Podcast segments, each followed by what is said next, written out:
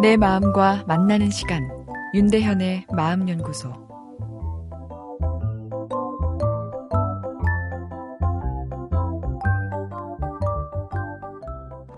한 직장인의 사연입니다. 착한 스트레스도 있다고 하는데 착한 스트레스와 나쁜 스트레스는 어떻게 다른가요? 이런 내용인데요. 어, 스트레스의 라틴어어는 스트릭투스로 이 팽팽히 죄는 긴장을 의미하죠.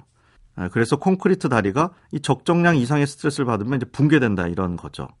아 근데 이 공학 개념을 어, 생물체를 다루는 의학에 적용하면 어, 이 나쁘기만 한 게 아니라 이 착한 스트레스가 가능한데요.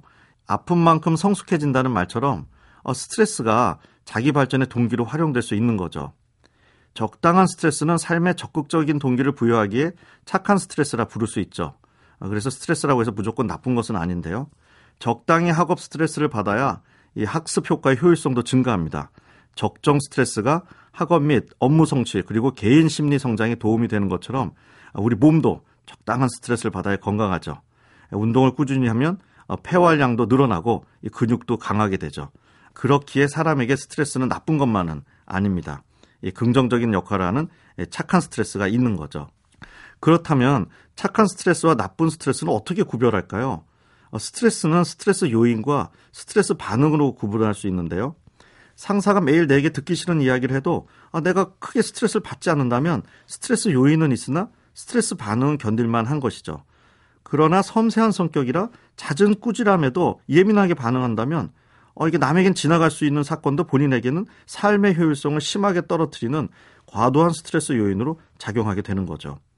스트레스에 대한 예민도도 사람마다 차이가 있고 그 요인에 있어서도 사람마다 자신의 약점인 아킬레스건이 다 따로 있어 스트레스가 사람에게 미치는 영향은 매우 개인적이면서 상대적인 면을 가지죠.